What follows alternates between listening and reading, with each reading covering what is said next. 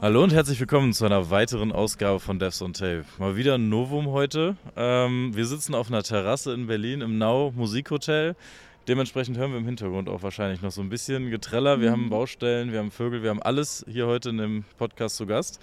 Ähm, ja, wir freuen uns aber trotzdem, dass wir einen wunderbaren Gast heute haben. Und ich habe es schon wieder, ich habe schon wieder getan, Caro. Ich habe vergessen, dich zu begrüßen. Hallo, Hallo, Caro. Kai. Schön, dass, schön, dass du da bist. Ich freue mich sehr, freu mich äh, heute auch. wieder mit dir aufzunehmen. Ja, jetzt zu unserem Gast. Ähm, Enno Schulte ist heute bei uns zu Gast. Ich freue mich sehr, dass äh, du ähm, auf der Konferenz bist und dich hier von uns auf die Terrasse schleifen hast lassen.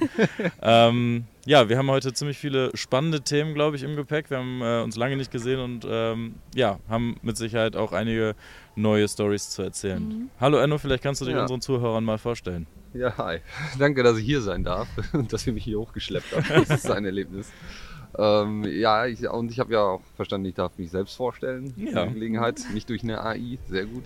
ähm, ja, ich bin der Enno. Äh, Enno Schulte, arbeite bei AWS als Solutions Architect inzwischen und bin halt hier aufgrund meiner Historie so ein bisschen. Ich habe sehr lange bei Consulting-Unternehmen viel mit Oracle gearbeitet, viel in Communities mich engagiert und ja, habe beschlossen, dass ich diese Communities auch weiter pflegen möchte und dass ich da weiter mitmachen möchte und bin deshalb auch immer mit dabei. Mhm. Jetzt auch heute hier bei der Apex Connect und, oder gestern auch schon mit meinem Vortrag. Und ich war sehr froh, dass da so viele Leute waren. Das heißt, das Interesse ist halt schon da. Ne? Mhm. So, da mal irgendwie auch die Leuten zu erklären, was AWS zu bieten hat, ist eine super Gelegenheit. So ein bisschen Aufklärungsarbeit manchmal. Es ist, ist auch so ein bisschen so ein Novum, glaube ich, bei der, ähm, in der Oracle, Oracle Community oder auch bei der DORG, dass wir hier Vorträge, ähm, ja, wir haben sogar Bienen zu Gast. Caro, ja. ich hoffe, alles in Ordnung? Natürlich, jetzt wieder ja. Okay. Ähm, das ist ein Novum auf den Konferenzen von der DORG, ähm, natürlich auch mit dem Hintergrund, dass das O in der DORG ja für Oracle steht, dass wir hier auch andere Technologien oder auch Speaker äh, von anderen, ja, ich sag mal fast Konkurrenten natürlich von, von Oracle, dass wir da äh, solche Sachen aufnehmen können ins Programm. Mitbewerber. Wie bitte? Das heißt Mitbewerber. Mit Mitbewerber, nicht Konkurrenten, genau. Mit Marktbestreiter. ne? Genau. genau. ähm, dass wir da Vorträge annehmen können und auch mal da so einen Blick über den Tellerrand werfen können. Da bin ich sehr froh, dass sich diese Veränderung ähm, jetzt so gezeigt hat. Und äh, ja, ich bin natürlich auch sehr interessiert, wie, was hat das für dich für einen Wechsel jetzt äh, bedeutet? Ich meine, du hast jetzt hier gerade eine Lanyard an mit einem großen Dor roten Dork äh, dran. Ich weiß nicht, ob dein Arbeitgeber das jetzt sehen möchte. Nein, das ist alles total okay, weil ich ja auch, also vom Prinzip her ja, es gibt da in gewissen Segmenten ist man da halt ein Mitbewerber, äh, in anderen Bereichen ist man tendenziell eher Partner. Also Mhm. es gibt auch viele Kunden, die sehr große Oracle-Workloads bei uns betreiben. Ähm, wir arbeiten auch mit Oracle zusammen und es ist jetzt nicht so, als wäre das ein, ein reines äh, Konkurrenzgeschäft an der Stelle. So gesehen könnte ich jederzeit auch mit Vorträgen kommen, die da bedeuten halt, äh, wie, läuft, wie gestalte ich eine effiziente Workload mit Oracle-Datenbanken in AWS, ähm, Migrationsthemen à la Couleur. Ich meine, ich habe gestern auch ein bisschen über Migrationsmöglichkeiten gesprochen. Äh, das sind alles Sachen, die man machen kann. Und die DOAG hat sich ja äh, dazu entschieden, dass das O bleibt, aber dass man halt äh, sich ein bisschen an den Mitgliedern orientiert und was die in ihrer täglichen Arbeit kennenlernen. Und da ist es halt nicht mehr so inzwischen, dass man einfach nur noch eine Oracle-Datenbank hat, in der man seine Daten hält, wo man irgendwo eine, eine Forms-Anwendung drauf laufen lässt, sondern die Welt ist halt wesentlich größer geworden. ne? Es gibt viele, viele, viele verschiedene Technologien, die man irgendwie miteinander integrieren soll. Und ähm, da ist das halt für mich jetzt natürlich auch immer ein Heimspiel. Also das sind, ich suche mir dann schon auch Themen, weil das ist so ein bisschen auch das Konzept mit Know Your Audience. Mhm. Dann überlege ich mir, okay, was zieht denn bei den Leuten bei der DOAG? Was mögen die? Was wollen die? Was haben die für Schwierigkeiten? Hab ich aber auch schon, bin ich richtig mit auf der Nase gelandet bei der letzten DOAG Hauptkonferenz. Da habe ich einen Vortrag gehalten über Serverless Database Technologies on AWS und dachte Das war der so, Breathalyzer, richtig? Oder war Nee, das war nicht der das? Breathalyzer. Das war wirklich der, der ernstzunehmende Vortrag, wo ich ein bisschen Aufklärungsarbeit darüber leisten wollte, so hey, wir haben richtig viele verschiedene Datenbanktechnologien bei uns in der Cloud, ähm, Purpose-Built Data Stores für Key Value Store und ähnliches, wo du halt serverless arbeiten kannst. Ne? Und der ganze Driss mit äh, Infrastruktur bereitstellen, Betriebssysteme installieren, patchen und ne? Mhm. alles, alles weg. Brauchst dich nicht mehr drum kümmern, kannst dich darum kümmern, was bei dir die Value Proposition ist. Ne? Was generiert denn Mehrwerte bei dir? Und äh, da waren vier Leute. Ich Oh. dachte, das ist ein Heimspiel, das sind alles Leute, die so datenbanknah sind, die werden sich da Mhm. super für interessieren. Ja. Vier Leute. Und dann habe ich am Ende ein bisschen versucht, so rauszukriegen, warum denn nur vier Leute und habe mit ein paar Leuten gesprochen. Und bei den meisten kam auch so der Satz, ja, ich, ich kann schon mit dem Begriff Serverless nichts anfangen. Oh, Ja, ja, so war dann der Moment, wo ich dachte, okay, dann starte ich vielleicht bei meinem nächsten Vortrag ein bisschen mehr mit Basics. Ne? Mhm. Deswegen hatte ich gestern auch einen, äh, bestimmt drei Slides mindestens, die sich damit beschäftigt haben mit, hey, was ist denn äh, eigentlich so toll an Cloud? Mhm. Warum ist das gut? Ähm, wie ist unsere Infrastruktur aufgestellt? Ne? Was, was bedeutet das eigentlich, wenn ich irgendwo eine Availability Zone habe oder eine Region in AWS? Äh, also so richtige Basics habe ich mit Mhm. reingepackt und ich glaube, da waren sehr viele, die da was bei gelernt haben, was Mhm. auch das Ziel der Sache ist. Und die Serverless-Vorträge halte ich mir vielleicht auch ein bisschen, die schiebe ich ein bisschen nach hinten, um da. Äh, Das, hat, das hat noch Zeit, bis, Ja. das, bis das überall angekommen ist. Aber ich musste gerade schmunzeln, als du gesagt hast, know your audience und mach das alles adressatengerecht. Und dann bist du auf die DOAG nach Nürnberg gefahren und hast einen Alkoholtester mit einem, äh, mit einem Cloud-Dienst von AWS verbunden. das lässt dich nicht los, ne? In einem, Ja. nein, das lässt mich nicht los. Das war für mich äh, ein absoluter Wendepunkt in meiner Karriere. Nein, nein ich, fand, ich fand den Ansatz toll, weil wir haben schon häufig mal jemanden mit einem Raspberry Pi oder äh, mit einem anderen kleinen Mikrocomputer gesehen, der dann das an Apex angebunden hat oder an irgendeine andere Technologie. Und ähm, wo man dann mal so ein bisschen was anderes gesehen hat als das übliche. Und dann steht der Enno da vorne mit einer kleinen Kiste, wo er sagt, pust mal hier in das Röhrchen. Und dann sehen wir hier in einem Dashboard online, ähm, wie der Alkoholgehalt deines Atems äh, ist. Und das, das äh, dachte ich jetzt, wenn du das verbindest mit der DOAG K&A Community, dann ähm, haben wir vielleicht nicht alles falsch gemacht, aber vielleicht sollten wir auch manche Dinge Ja. anders machen. ja, das war auch vor allen Dingen schön, weil da waren ja auch wieder richtig viele Leute im Publikum. Mhm. Das Ja. war ein sehr schöner Abend. Ähm, ja, das ist ein Spielprojekt von mir. Ich äh, habe so ein bisschen die Angewohnheit, dass wenn ich eine neue Technologie kennenlernen will, dann will ich auch ein bisschen hands-on damit machen. Mhm. Wenn es jetzt mein Job als Solutions Architekt ist, mit meinen Kunden über Technologie von uns zu sprechen und die, denen zu erklären, wie man das miteinander verbindet, wofür welche Technologie da Mhm. ist, dann versuche ich halt immer auch so ein bisschen den, den Schmerz zu gehen, den der Kunde dann gehen wird. Mhm. Ja, also ich probiere es halt auch selber gern aus.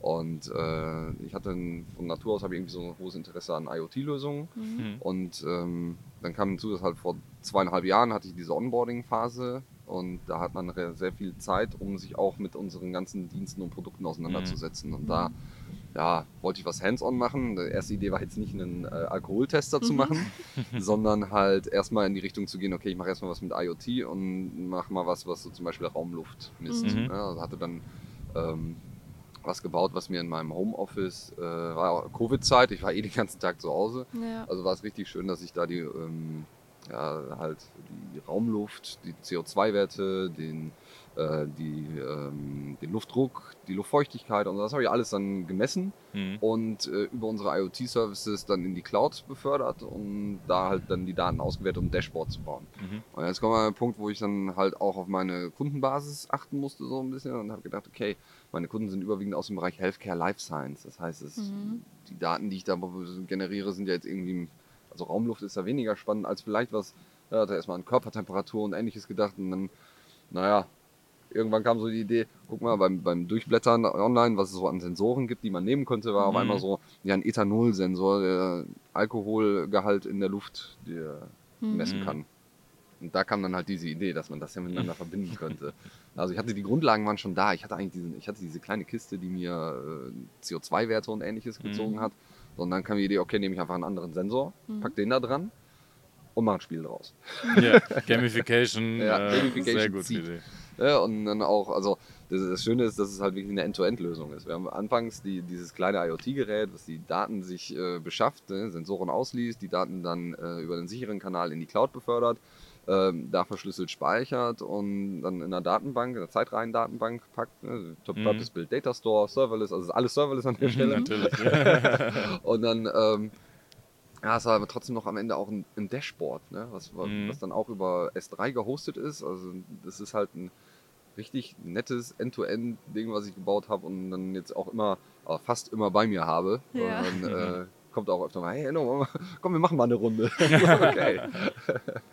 Solange die, die, die Highscore-Liste äh, persistent ist und, und, und, du immer den All-Time-Winner sozusagen von den Konferenzen küren kannst. Ja, ja das ist, äh, also ich kann, ne, die, die Daten habe ich noch, ich weiß wer wann, ähm, aber eigentlich ist es so gebaut, dass immer nur in dem, in dem Dashboard werden immer nur die aktiven Spieler angezeigt. Alle, die mhm. jetzt gerade einen Wert haben, also du hast zwei Werte, du hast einmal wird der Wert ermittelt und dann historisch gespeichert. Und gleichzeitig hast du aber auch einen Wert, der quasi dein, dein aktuelle, die aktuelle Repräsentation deines Blutalkohols darstellen soll. Mhm. mhm. Und das ist ja realistisch, dass wenn du nicht weiter trinkst, dann wirst du ja auch nüchtern. Mhm. Deswegen läuft dann im Hintergrund alle 15 Minuten eine Funktion, die dir Punkte abzieht. Ah. So. Okay. Und der landet mhm. dann irgendwann bei null. So, und wenn der Wert bei null ist, verschwindest du aus dem Dashboard. Du bist halt mhm. auch raus aus dem Spiel. Ja. Boah, da sind so viele Sachen falsch. Komplett, total. Also äh, das, das äh, naja, es verleitet dazu, ja. wesentlich mehr zu trinken, damit man mehr Punkte kriegt. Ja, damit Highscore der bleibt. aktiven Trinker. Ja. Das also es ist kein gesundes Spiel und es ist auch äh, ja, also es ist jetzt auch nicht unbedingt das Beispiel, was ich immer mit zu Kunden nehme. Oder ja, richtig. Das ist ja. tendenziell was, was ich auf lockeren Community-Aktivitäten einfach ja. mal mit im Koffer habe und mhm. äh, das habe ich halt gebaut, um was zu lernen dabei. Es hat mhm. wunderbar funktioniert. Ich hätte nie ja. gedacht, dass ich das dann auf einer Konferenz auspacke und alle mhm. Äh, Feuer und Flamme sind, da mitzuspielen. Ja. Ne, das ist, das ist so, so lernt man ja auch einfach am besten, wenn man so einen direkten Bezug zu etwas hat. Oder ja. wo ich meine, man kann alles trocken erklären und alles in der Theorie machen. Aber wenn man dann in so einem Hands-on einfach was sieht und, und das ist lustig und dann erklärt man dahinter, dass die Technologie halt auch super interessant ist. Äh, finde ich, ist das der beste Weg zu lernen. Ja. Also die, die, die besten Sachen waren mit Live-Demos aus richtig greifbaren Sachen oder anhauchbaren Sachen in dem Fall. Hattest ja. du in der Zwischenzeit die Gelegenheit äh, und die Muße, dir noch ein anderes Beispiel zu überlegen, das man dann auch zum, mit zum Kunden nehmen kann? Oder? Ähm, ja, also vom Prinzip her habe ich noch, ähm, ich habe was anderes noch bei mir zu Hause gebaut, mhm. äh, entstanden aus einem echten Business Case für mich persönlich. Mhm. Ähm, da kommt wieder zum Tragen, dass ich halt gerne auch mal Playstation spiele mhm. Ähm, habe aber auch gewisse Ansprüche an äh, das Wohnraumdesign. Deswegen ist meine Playstation, die eigentlich sehr hübsch ist, aber ja. trotzdem ist sie irgendwie jetzt auch nicht hübsch genug. Deswegen ist sie in so einem Sideboard unterm Fernseher. Ja. Und das Sideboard ist einfach komplett closed. Das, das mhm. sieht man nichts. Das ist einfach nur so ein, ein schlankes, simples Ding. Und das hat das Problem, so eine Playstation wird auch relativ warm mit der mhm, Zeit und ja. dann wird das zu warm da drin. Mhm. Und ich habe das Problem, dann muss ich ja aufstehen und die Schranktür aufmachen. Ja. Als Entwickler ist man ja auch von Natur aus irgendwie so ein fauler Mensch. Ja. Und äh, da habe ich drüber nachgedacht, dass ich ja eigentlich alles, was ich dafür brauche, habe. Mhm. Also ich kann ja einfach ein ähm, Endgerät an die Cloud anbinden, an Alexa im Endeffekt wieder mhm. als Skill. Ähm, wo ich dann über Alexa dieses Gerät steuern kann. An das Gerät kann ich einen Servo anschließen. Dieser Servo kann mir doch dann die Tür öffnen. Mhm. Ja, ne, wo ein Wille ist, ist auch ein Weg. Ich habe es gebaut, es funktioniert, es ist wunderbar. es ist ähm, super spooky. Ja.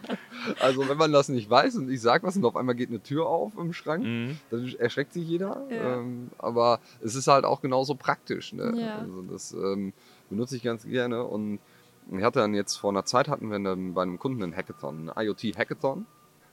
Mhm. Ja, wir haben alles an akustischen Mitteln hier heute aufgefahren. Ja, also Berlin, ich weiß nicht, ob man Berlin das zeigt kann. uns, wie viele Geräusche es machen kann. Das ist mhm. doch schön. ähm, aber vom Prinzip her hatten wir einen Kunden Hackathon, IoT-Workshop, wo der Kunde mhm. einfach gesagt hat, hey, ähm, wir haben ein Event und wir wollen, dass da die Entwickler ein bisschen hands-on was machen können und so. Habt ihr irgendwas, was man womit man schnell ans Fliegen kommt und mhm. habt ihr auch, könnt ihr uns vorher eine Präsentation geben, wo wir so ein bisschen inspiring sind, wo wir zeigen können, hey, das ist möglich, guckt mal und mhm. das ist alles halb so wild, ähm, nicht ein Riesenaufwand, ihr braucht keine drei Wochen, um das zu entwickeln, sondern wir können mhm. heute schon einen kleinen POC fertig bekommen. Mhm. Und da habe ich das dann mitgebracht, also diese, diese Lösung. Ich habe ähm, für mich quasi eine Infrastruktur aufgebaut, dass ich drei verschiedene Arten von Geräten habe einmal Geräte mit Servosteuerung, einmal Geräte mit LED-Steuerung und einmal Geräte mit ähm, Sensormessung, mhm. die alle dann auch in Smart Home Skill von Alexa integriert sind, mhm. ne, die ich halt bei mir zu Hause auch alle betreibe. Mhm. Ähm, einmal halt für die Temperatur zum Beispiel dann der Sensor, ne, der ist auch ähm, Alexa enabled, sodass ich sagen kann, Alexa, wie warm ist es im Büro? Und dann sagt die, das ist gerade 19 Grad. Ähm, dann halt die, die Lampen, irgendwelche LEDs, ne, das ist, äh, funktioniert auch ganz cool. Das Schöne ist, dass wir halt eine Technologie haben namens äh, Device Shadow. Das mhm. heißt, du speicherst eine digitale Repräsentation des Geräts ähm, in der Cloud, mhm. ohne dass du dich darum kümmern musst, dass es irgendwo ein Datenbankeintrag ist. Und es gibt dann Mechanismen, die für eine automatische Synchronisation sorgen. Das heißt, wenn jetzt das Gerät gerade mal kein Internet hat, ne, mhm. WLAN ist mhm. ausgefallen oder ähnliches. Ich habe aber in, just in dem Moment gesagt, ich möchte jetzt die Lampen einschalten, Mhm. dann würde in einem normalen Szenario dieses, die Nachricht bitte einschalten halt mit einem Timeout verschwinden. Ja. Mhm. Aber das ist doof. Ja? Und Ähm, dann habe ich halt diesen Device Shadow, der in dem Moment äh, die Nachricht bekommt, weiß. Ne? Also Licht einschalten in weiß bitte.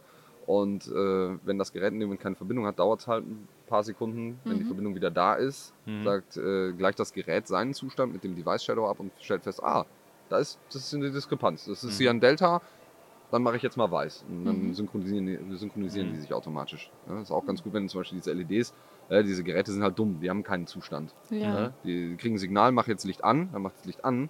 Und wenn du dann den Strom rausziehst und Hm. wieder einsteckst, dann bleibt das Gerät aus, weil es denkt, pff, bis mir einer sagt, ich soll hier weiß machen, dann Mhm. mache ich nichts. Ja. So, und das funktioniert dann auch mit dem Device Shadow. Und dann äh, steckst du es aus und steckst es wieder rein und Mhm. die Lampe leuchtet danach genauso wie vorher eingestellt.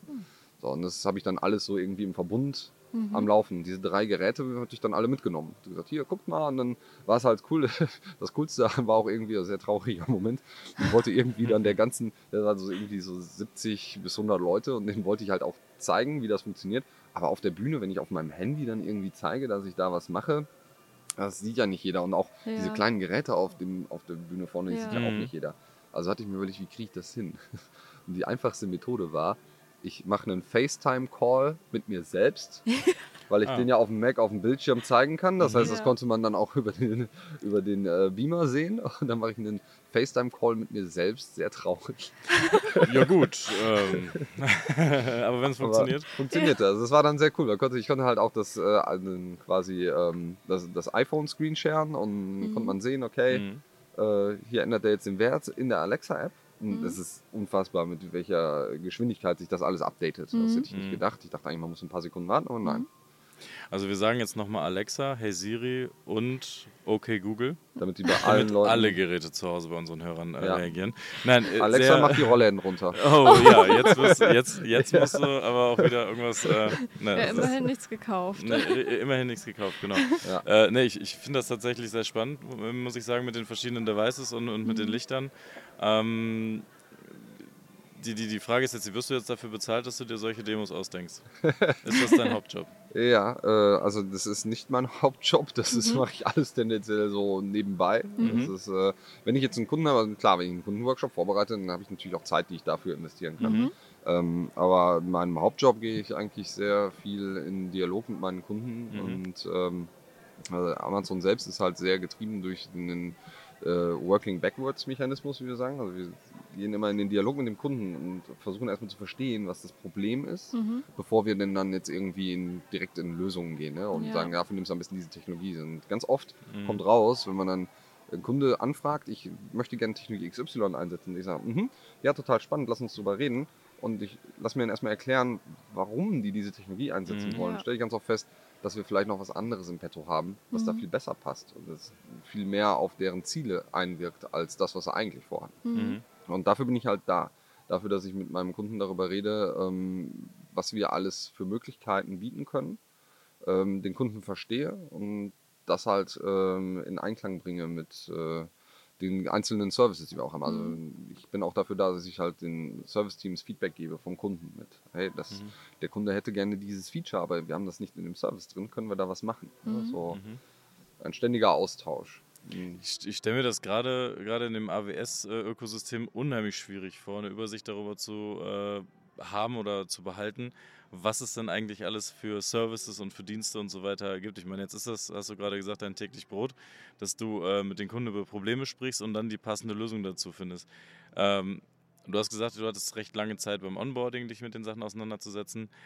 Aber hast du wirklich jeden Dienst und jeden Service äh, in, im, im Grunde mit der Grundfunktionalität im Kopf und kannst das direkt zuordnen? Weil ich, ich habe in meinem Kopf stelle ich mir jetzt gerade mehrere hundert äh, Ich bin nicht so mutig, dass ich sagen würde, ich habe die alle im Kopf, weil Mhm. ich einfach weiß, dass es immer wieder mal Situationen gibt, in denen ich einen Service kennenlerne, der, von dem ich irgendwie den ich gar nicht so auf dem Schirm Mhm. hatte, weil er sehr speziell ist für eine ganz spezielle Domäne oder weil er auch manchmal haben Services, die sind auch mitunter recht alt, Mhm. die ähm, sind jetzt nicht mehr in unserem Standardlösungsraum, den ich empfehlen würde, aber die sind halt immer noch da, weil Mhm. wir haben Kunden, die die benutzen. Mhm. Dann schalten wir die ja nicht einfach ab.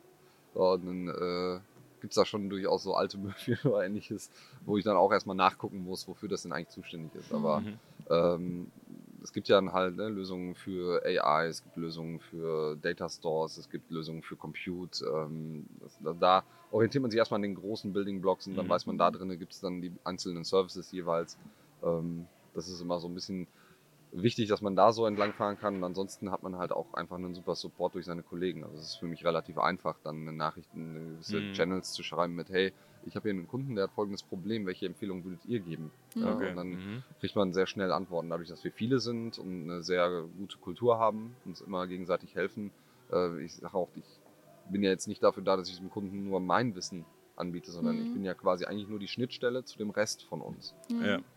Das ist halt wichtig. Es geht nicht mal darum, dass man immer alles im Kopf haben muss. Ja, ja klar aber es ist kompliziert und man muss wirklich viel Arbeit reinstecken, immer wieder, immer weiterhin am Ball zu bleiben. Ja. Ähm, Jetzt bist du, bist du äh, ich würde jetzt nicht sagen relativ frischer noch bei AWS, aber hast du äh, denn irgendwelche funny oder awkward Stories mitgebracht, äh, wo du jetzt mal so rein hypothetisch vielleicht, das kommt zwar später in den Kategorien wieder, aber rein hypothetisch vielleicht äh, sagen könntest, was es denn für einen Fall gegeben haben könnte.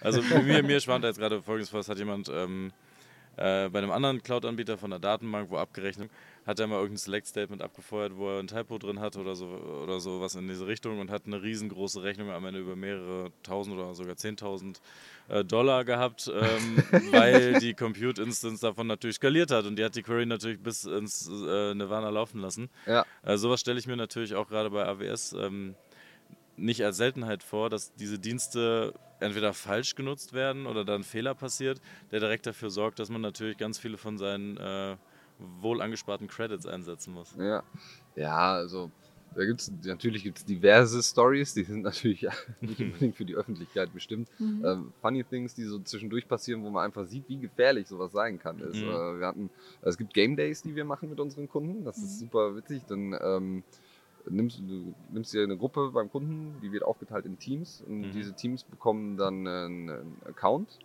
und in diesem Account ist schon eine gewisse Workload da. Mhm. Zum Beispiel dann eine Workload, wo äh, die ist schon da und beantwortet Requests und die Aufgabe des Teams ist es, diese Workload erreichbar zu halten. Das mhm. ist halt eine Basic Workload, da ist noch kein Monitoring drauf, da ist keine Skalierung hinter, das ist nur ein Server, der einfach nur Requests mhm. beantwortet. Mhm. Und im Hintergrund hat der Game Master so die Möglichkeit, diese Workload hoch, also diese Request-Menge hochzudrehen. Mhm. So bis das mhm. die Workload dann abraucht. Ja. Ja, und dann mhm. werden keine, äh, werden nicht mehr alle Requests beantwortet. Und man bekommt Punkte, jedes Team bekommt Punkte für jeden Request, der beantwortet wird. Ach, cool. Und dann hatten wir dieses Spielchen gemacht und ähm, die Teams kriegen auch, also Kosten spielen natürlich auch eine Rolle. Ne? Du mhm. kannst natürlich, sonst wäre es ja total einfach. Ja, starte ich mal eben 5000 Server und ja. dann äh, geht das ja schon. Nein, nein, also die Kosten werden auch mit reingerechnet. Ne? Für mhm. die Kosten verlierst du Punkte. Und äh, das haben wir auf einmal bei einem Team, rauchten die Kosten ab. Ne? Was ist denn da los? Mhm. Ne? Und dann haben wir eben nachgeguckt und die hatten eine Autoskalierung äh, definiert und mhm. haben die halt nicht so smart definiert. Mhm. Und als wir geguckt haben, waren schon so 300 Server dabei zu starten. Ah, ja. Okay. Gesagt, ähm, ja, was also, es ist äh, alles nur ein Spiel, aber im Endeffekt starten da jetzt wirklich Server. Mhm gucken mal eben dabei. wir sind ja auch da, um uns zu unterstützen, aber das zeigte so, ja, okay, ne, es gibt genügend Möglichkeiten, das alles so im Blick zu behalten, mhm. äh, äh, Regeln aufzustellen, damit das halt nicht aus Versehen passiert. Aber es war schon sehr lustig. Mhm. Wenn das ähm. so einfach passiert, dann schlottern mir ja fast die Knie, wenn ich dann da mal was ausprobiere in diese Richtung. Ja, Aber gut, immer wenn, wenn also aktiv eine Autoskalierung äh, eingestellt wurde, ich glaube, das macht man nicht versehentlich. Ne? Aber ich nee, glaub, man nee, kann also. die Kosten auch äh, cappen, oder? War da nicht irgendwie... Ähm, ja, also es gibt Möglichkeiten für Kostenkontrolle, ja. es gibt auch Möglichkeiten für Alarme, die gesetzt mhm. werden. Ähm, mhm. Es gibt trotzdem, es gibt so Corner Cases, äh, da kann man etwas bauen, was quasi in dem Cost Explorer erst ein bisschen später zu sehen wird und bis dahin mhm. dann schon auch einen ordentlichen Batzen mhm. verursacht haben kann. Mhm. Ähm, da da gibt es so Corner Cases, ähm, aber vom Prinzip her, also alle Geschichten, die ich je gehört habe von Leuten, die versehentlich eine große Menge an Geld ausgegeben haben, da wurde auch immer gesagt, ja nein, das ist ja jetzt nicht im Sinne des Kunden, dass der mhm. dann an Insolvenz anmelden muss oder ähnliches oder dass ja, eine, eine Privatperson da äh, einen Kredit aufnehmen muss. Mhm. Ähm, da wurde, glaube ich, immer eine Lösung gefunden. Eine sehr kulante Lösung ja. gefunden, ja. Mhm, verstehe. Du hattest ja vorhin erzählt, uh, Know Your Audience und uh, wir sind jetzt hier natürlich uh, Apex-Entwickler. Ähm, und mich, würd, mich interessiert immer, ähm, was, also wenn jemand zum Beispiel mal mit den Services von Amazon rumspielen möchte, und ich weiß, es sind tausende von Stück, aber vielleicht fällt dir da genau einer ein oder irgendwie ein, ein Mittel, was du empfehlen würdest. Es gibt ja auch diese kostenfreie Developer, ähm, ich sag jetzt mal Edition, diese Accounts, die man sich machen kann. Äh, was würdest du empfehlen, was man da ausprobieren könnte?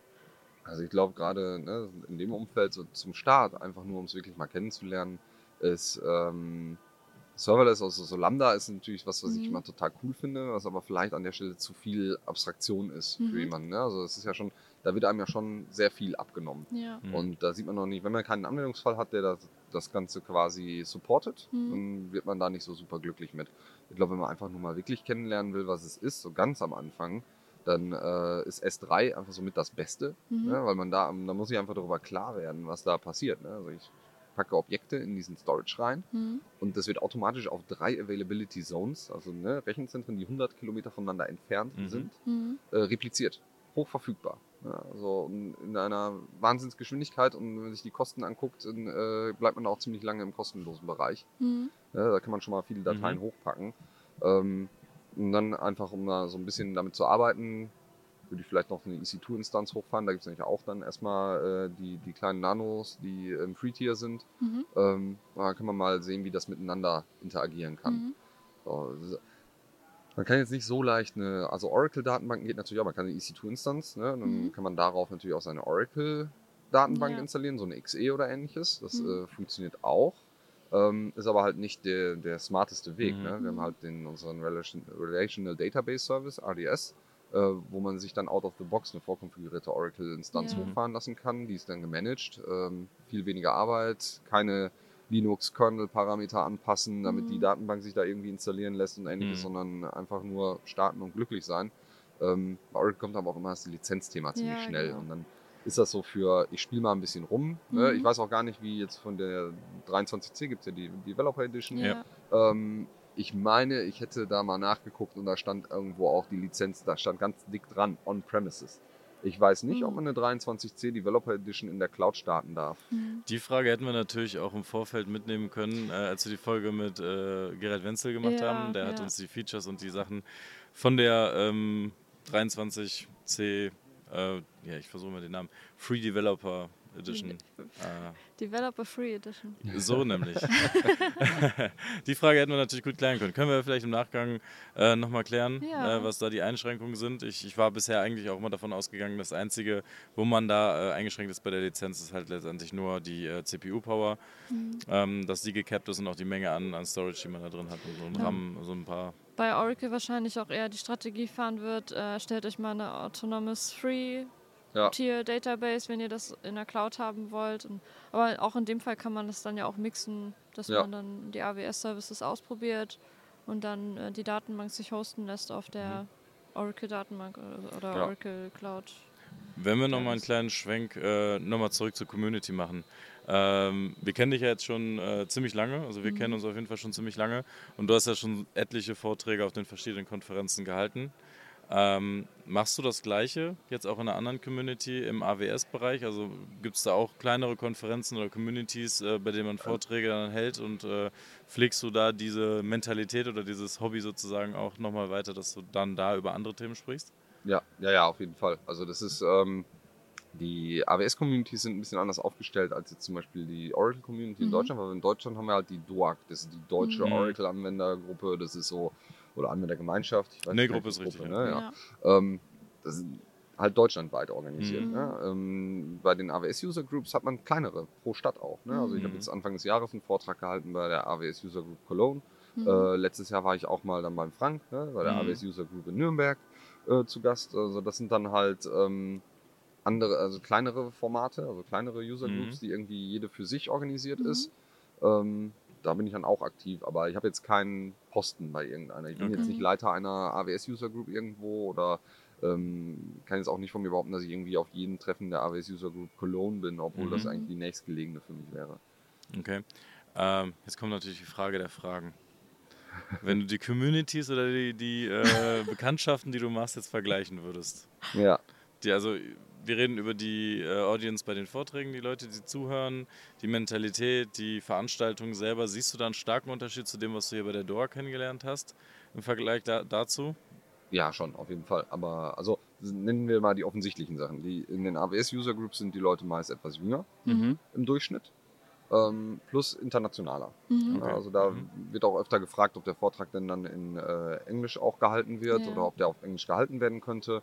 Ähm, da merkt man halt einfach so ein bisschen mehr so Cloud-Business Ja. ist auch viel internationaler. Ähm, das ist so der, der Hauptunterschied. Sonst von der Mentalität her würde ich jetzt sagen, ähm, gibt es keinen so großen Unterschied, außer dass die AWS-User Groups ein bisschen innovativer vielleicht denken äh, oder Mhm. nicht vielleicht denken, sondern mehr gewohnt sind, mit innovativeren Technologien zu arbeiten. Mhm. Ja, Ja. so an der Stelle. Ich finde es Wahnsinn, wie du deine Worte wählst, äh, weil, du, weil du ganz genau weißt, dass da gerade hinter uns sozusagen oder schräg hinter uns hier äh, 300 Gäste einer Konferenz sind, die du gerade als älter und auch weniger innovativ beschrieben hast. Das äh, betrifft natürlich alles nicht unsere Hörer. Nein, Ähm, auf keinen Fall. Ähm, es war auch gestern so ein Drahtseilakt, ähm, darüber zu reden, dass ich halt erkläre, ja okay, ne, es gibt Apex und aus meiner Sicht für Apex den, den Comfortzone, einen Bereich, wo Apex die beste Technologie ist, die du dafür nehmen kannst. Mhm. Das Mhm. ähm, passt.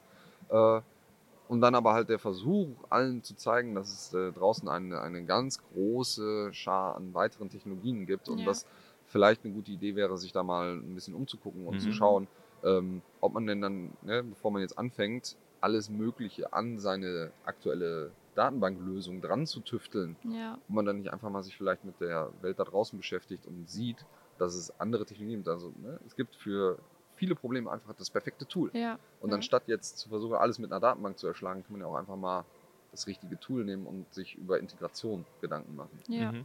Das war so der, das Ziel der Sache. Und ich glaube, ich habe es hingekriegt, dass äh, sich niemand vor den Kopf gestoßen gefühlt Ja. hat. äh, und gleichzeitig aber auch hoffentlich einige Leute dann angefangen haben, motiviert zu sein, mal ein bisschen was anderes auszuprobieren. Mhm. Mhm. Ja.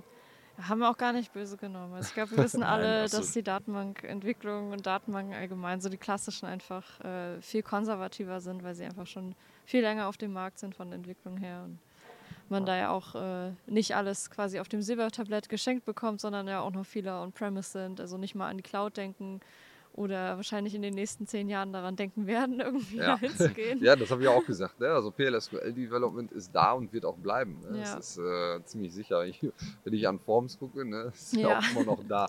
Forms ist ja wesentlich älter als Ja. AWS überhaupt. Ne? Ja. Und auch da gibt es Experten, die bestimmt auch heute hier auf dieser Konferenz sind. Das, äh, Ja. das ist ganz klar. Ja, aber wer, wer sagt denn nicht, dass es in 10, 20 Jahren auch ähm, AWS User Group oder Community-Mitglieder gibt, die seit Stunde 1 dabei sind und dann wird das ähnlich aussehen, das ist natürlich klar. Ne? Ja. Ähm, ja. Ja, es ist einfach die Technologie, die sich verändert. Gerade Ja. jetzt auch mit dem ganzen AI-Kram wird sich das wahrscheinlich sowieso nochmal ganz stark verändern die nächsten Jahre. Ja. ja, wir sind auf jeden Fall gerade in einer richtig spannenden Zeit, was da Mhm. noch so alles passieren wird, was kommen wird. Ähm, ich bin sehr gespannt. Mhm. So. Ja, jetzt haben wir, äh, wie wir es immer bei unseren Gästen machen, natürlich noch unsere Kategorien, ähm, aus denen wir dir gerne Fragen stellen möchten.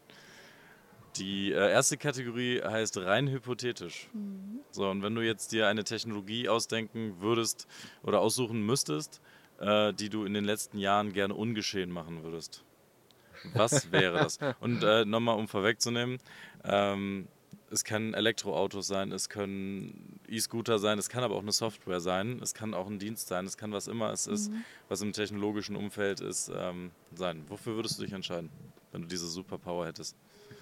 die Superpower einfach was äh, ungeschehen zu machen. Mm, Aber technologisch, das heißt, äh, Mhm. Mein erster Gedanke wären tatsächlich so diese, diese E-Zigaretten. die würde ich ungeschehen machen. Mhm. Die haben die Welt aus meiner Sicht irgendwie nicht verbessert, in keinster Art und Weise. Ja, das äh, kann ich nachvollziehen, ja. Läufst du nicht gerne in diese Rauchschwaden? Nee, wobei, manchmal riechen die nach Melone, das ist so Ja. halb so wild. Ja, oder Popcorn, Karamell, Erdnuss. Ja, das ist, ja. Äh, Nee, gut, Melonen sind gut. besser. gute Antwort. Und wenn man dagegen stellen würde, die zweite Frage aus dem äh, Bereich rein hypothetisch, was würdest du denn gerne ähm, mal erfinden oder kreieren oder erstellen? Also es kann hier auch jetzt wieder handwerklich sein, es kann technologisch sein, es kann was auch immer sein. also wenn du jetzt wieder diese Superpower hättest, nicht etwas ungeschehen zu machen, sondern etwas Neues zu erfinden, was wir unbedingt brauchen, was, äh, was wäre das? Oh, ich glaube, das werde ich jetzt gerade getrieben durch meine, meine persönlichen Anforderungen zu Hause gerade. Ich würde wirklich einen, äh, ein Heizsystem, was äh, allgemein auch funktionieren würde, wenn du jetzt keine Flächenheizung hast. Also ich habe hab halt eine Ölheizung, muss gerade Mhm. drüber nachdenken, wie ich das demnächst mal ändere, habe ein Haus Mhm. gekauft und sehe halt irgendwie, dass die Technologie noch nicht so weit ist, wie ich sie gerne hätte. Ich hätte Mhm. gerne eine, eine wirklich nachhaltige Heizung zu Hause, Mhm. die Ja. äh, auf alte Gebäude genauso gut passt wie auf neue Mhm. und erschwinglich ist. Das Ja. Würde viele Probleme lösen. Also ich, ich habe zum Thema Heizung, habe ich äh, auch ein super Thema für so einen Podcast, wir reden über Heizung. also ich war ziemlich baff, als ich äh, mal so eine, so eine Pelletheizung gesehen habe. Das äh, habe ich vorher noch nie. Äh, und habe dann gesehen, okay, da wird jetzt über so einen Kellerschacht so, so Pellets in den Keller gepumpt. Mit so einem, so, so ein Lieferant macht das. Und die Heizung funktioniert äh, so, dass man so ein Fließband hat, wo die Pellets drauf liegen. Und durch die Geschwindigkeit dieses Fließbands kannst du ähm, da steuern, wie heiß das Feuer wird, was da unten stattfindet. Und dann habe ich mir gedacht, ist das wirklich das 20. Jahrhundert oder das 21. Jahrhundert, dass mit einem Fließband Pellets auf ein Feuer geworfen werden? Das, das kommt, mir, kommt mir einfach nicht zeitgemäß vor, Mhm. tatsächlich. Ja, also so haben die auch vor 200 Jahren schon geheizt. Ja, richtig. Das, das, äh, so ein Fließband und das nimmt dann einen halben Kellerraum ein oder sowas. Und dann, ich habe mich halt immer gefragt, ob man dann, wenn man sagt, oh, mir ist aber kalt, dann geht man in den Keller mit so einer Schaufel und wirft nochmal ein bisschen was nach. Und einer muss Nachtschicht machen oder wie auch immer. Aber dann habe ich gedacht, ja, okay, die pragmatischste Lösung dafür ist, ein Fließband zu bauen. Und äh, naja, das, das, ja, kle kleine Anekdote am Rande. Ja. Also, Pelletheizung auf jeden Fall auch ein ziemlich ähm, overrated.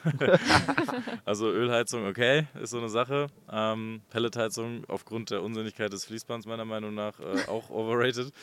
Ja, dann bleibt ja nicht mehr viel übrig. Aber gut, ich wünsche dir viel Erfolg bei dem ähm, Erfinden einer Heizung, die das richtig macht. Ja. Wir werden dann in der zweiten Ausgabe des Podcasts bestimmt dann auch nochmal darüber sprechen, Genau. was du hast. Und äh, würden in die zweite Kategorie gehen. Caro. Ja, und zwar ist das ganz privat. Und ich würde gerne wissen, ob du, äh, ob, ob du mir ohne rot zu werden die Bildschirmzeit deines iPhones zeigen würdest.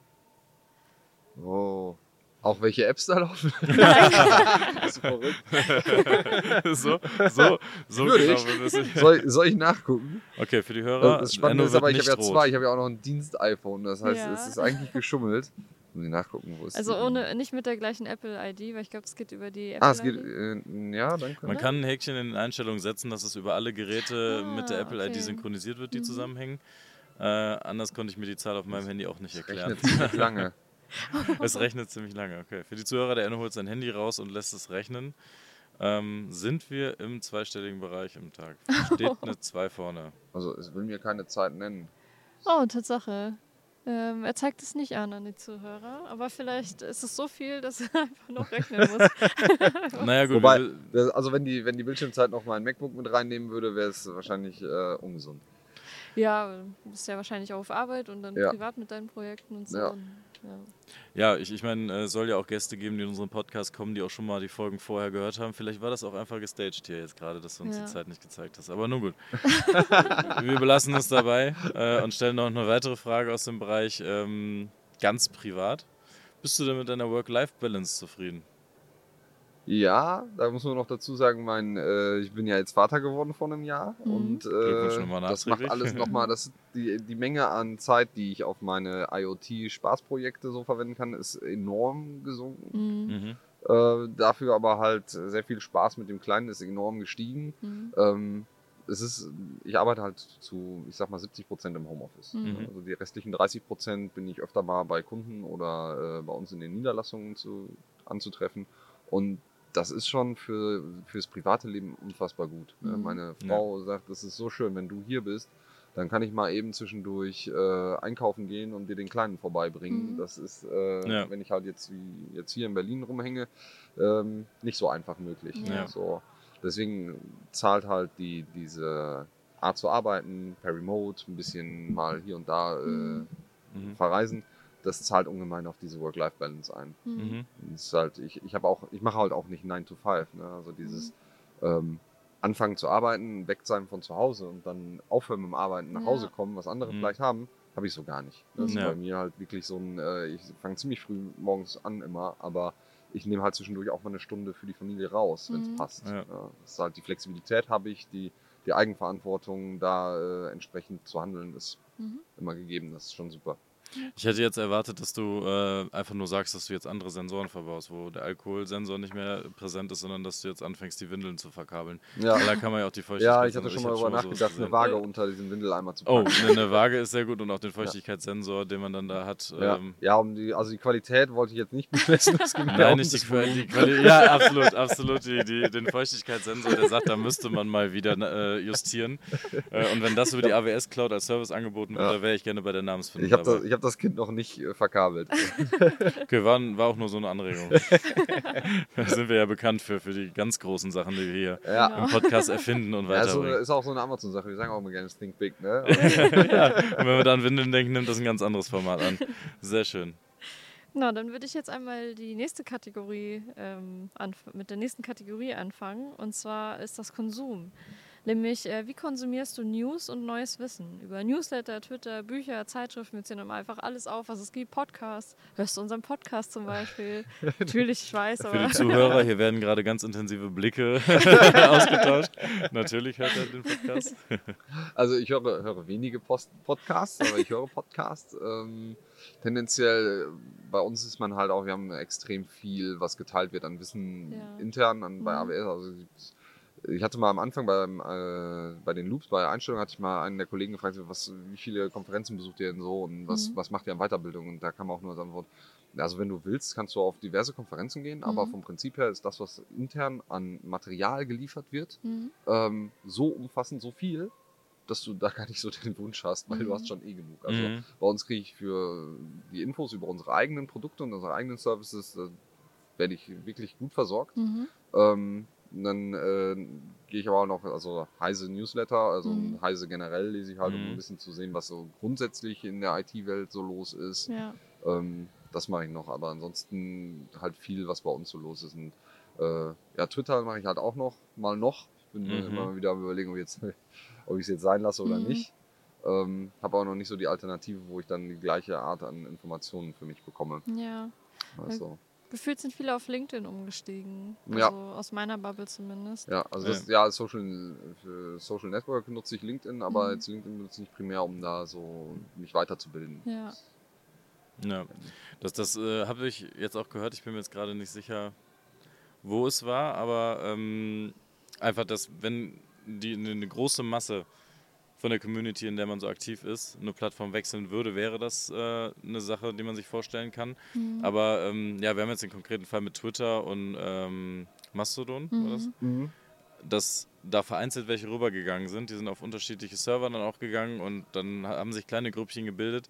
Aber irgendwie sind doch die meisten wieder zurück zu Twitter gekommen Mhm. oder haben dann da ihren Mastodon-Handle auch wieder rausgenommen, weil die gemerkt haben, dass es halt die Community ist, die einen da hält. Da konsumiert man, da teilt man. Und wenn dann nicht alle rübergehen, dann Ja. funktioniert es nicht. Und dementsprechend habe ich so die Erfahrung gemacht, dass eigentlich sich bei Twitter nicht viel verändert hat, was, was die Anzahl von aktiven Leuten angeht. Da gab es auch Ja. welche, die sagen, naja, eigentlich habe ich es jetzt bei Mastodon gepostet, aber äh, ich glaube, da profitieren wesentlich mehr und deswegen habe ich es jetzt hier auch nochmal geteilt. Ja, und ich glaube, das, das wird auch in, in, in Zukunft ähm, weiterhin der Fall sein. Ja. Ich glaube, jetzt haben wir noch eine Frage ähm, aus, dem, aus dem Konsumbereich noch offen. Ähm, du hast gerade gesagt, ihr habt intern bei euch unheimlich viele Materialien und unheimlich viel Wissen, was da so rumfliegt. Wie, wie gehst du denn im Generellen mit der wachsenden ähm, Menge an, an, an äh, Benachrichtigungen und an Informationen, die auf uns einprasseln? Also jetzt konkret mit, mit den internen Ressourcen, die habt ihr ja super. Äh, es gibt unheimlich viele Sachen, die man nachschlagen kann, aber ist es manchmal auch zu viel? Äh, ne, anstatt vier gezielte Sachen, die mich auf den Stand bringen, habe ich 48 da stehen. Und das äh, ist so ein bisschen äh, überfordernd. Das übertragen auf die generelle Informationsflut, die wir so alltäglich haben. Wie gehst du damit um? Hm, Das ist, äh, Eilmeldungen von Fokus, von ja, Tagesschau, ja. von weiß ich nicht. Also ich benutze schon durchaus häufig die äh, Fokusfunktion von, meinen, äh, von meinem Smartphone, dass ich halt Mhm. sagen kann, okay, ich möchte jetzt einfach mal für eine gewisse Zeit nicht gestört werden. Ähm, für das, was so von intern kommt, habe ich, also wir benutzen viel Slack und ich habe Mhm. Slack so eingestellt, dass es abends ab einer gewissen Uhrzeit einfach mal stumm ist. Ne? Mhm. Wenn wir meine Ruhe haben, dann ist, äh, kriege ich halt auch nichts mehr mit. Ähm, auch schön getrennt, ne? Für ein Diensthandy, privates Handy, Mhm. Diensthandy landet dann im Rucksack und dann ist erstmal äh, Ruhe. Also da halt Mhm. auch wirklich abzuschalten. Das ist auch ist auch ganz wichtig, vor allem wenn man halt in einem Unternehmen arbeitet, wo auch äh, quasi 7 mal 24 Leute arbeiten, weil man international ist. Ne? Also Mhm. morgens früh ja die ganzen Nachrichten, die, die irgendwo aus den US gekommen sind und ähnliches. Ähm, und ansonsten habe ich noch nicht so richtig den super Trick gefunden, um dem allen Herr zu werden. Mhm. Außer dass ich halt äh, ganz oft bei Nachrichten ähm, schon innerhalb der ersten zwei Sätze mir überlege, okay, ist das jetzt äh, Content, der mich noch interessiert oder lösche ich einfach sofort. Und Mhm. da ähm, bin ich halt so ein bisschen nach dem Eisenhower-Prinzip, ich lösche das einfach erstmal und wenn es nochmal wiederkommt, dann war es wohl doch wichtig. Was für ein wundervolles Schlusswort für den Podcast. Ich habe es mir ja gewünscht, dass wir nochmal einen Podcast enden können mit irgendeinem Zitat oder Prinzip. In dem Fall ist es jetzt das Eisenhower-Prinzip. Wunderbar. Also, Enno, schön, dass du unsere Mail nicht gelöscht hast oder unseren Ja. Anruf beziehungsweise äh, und gewartet hast, bis wir uns nochmal melden, sondern dass es direkt geklappt hat und ähm, dass wir die tolle Folge hier mit sämtlicher akustischer Untermalung aufnehmen Mhm. durften. Ich bin Ähm, gespannt. das, Erke Ich das, das. Ergebnis kennen wir natürlich jetzt noch nicht. Äh, wir hoffen es für uns und für die Hörer, dass Ja. es eine tolle äh, und ähm, qualitativ hochwertige Aufnahme ist Mhm. und wünschen ähm, dir, Enno, alles Gute. Ja. Ähm, noch eine schöne Konferenz, wenn du dir noch was anguckst. Und ansonsten eine gute Heimreise und wir hören uns dann demnächst. Und natürlich auch nicht zu vergessen, Caro, Dankeschön, dass du da warst. Ja, danke auch, Kai. Gerne. und danke an alle Zuhörer. Bis dann. Bis dann. Tschüss.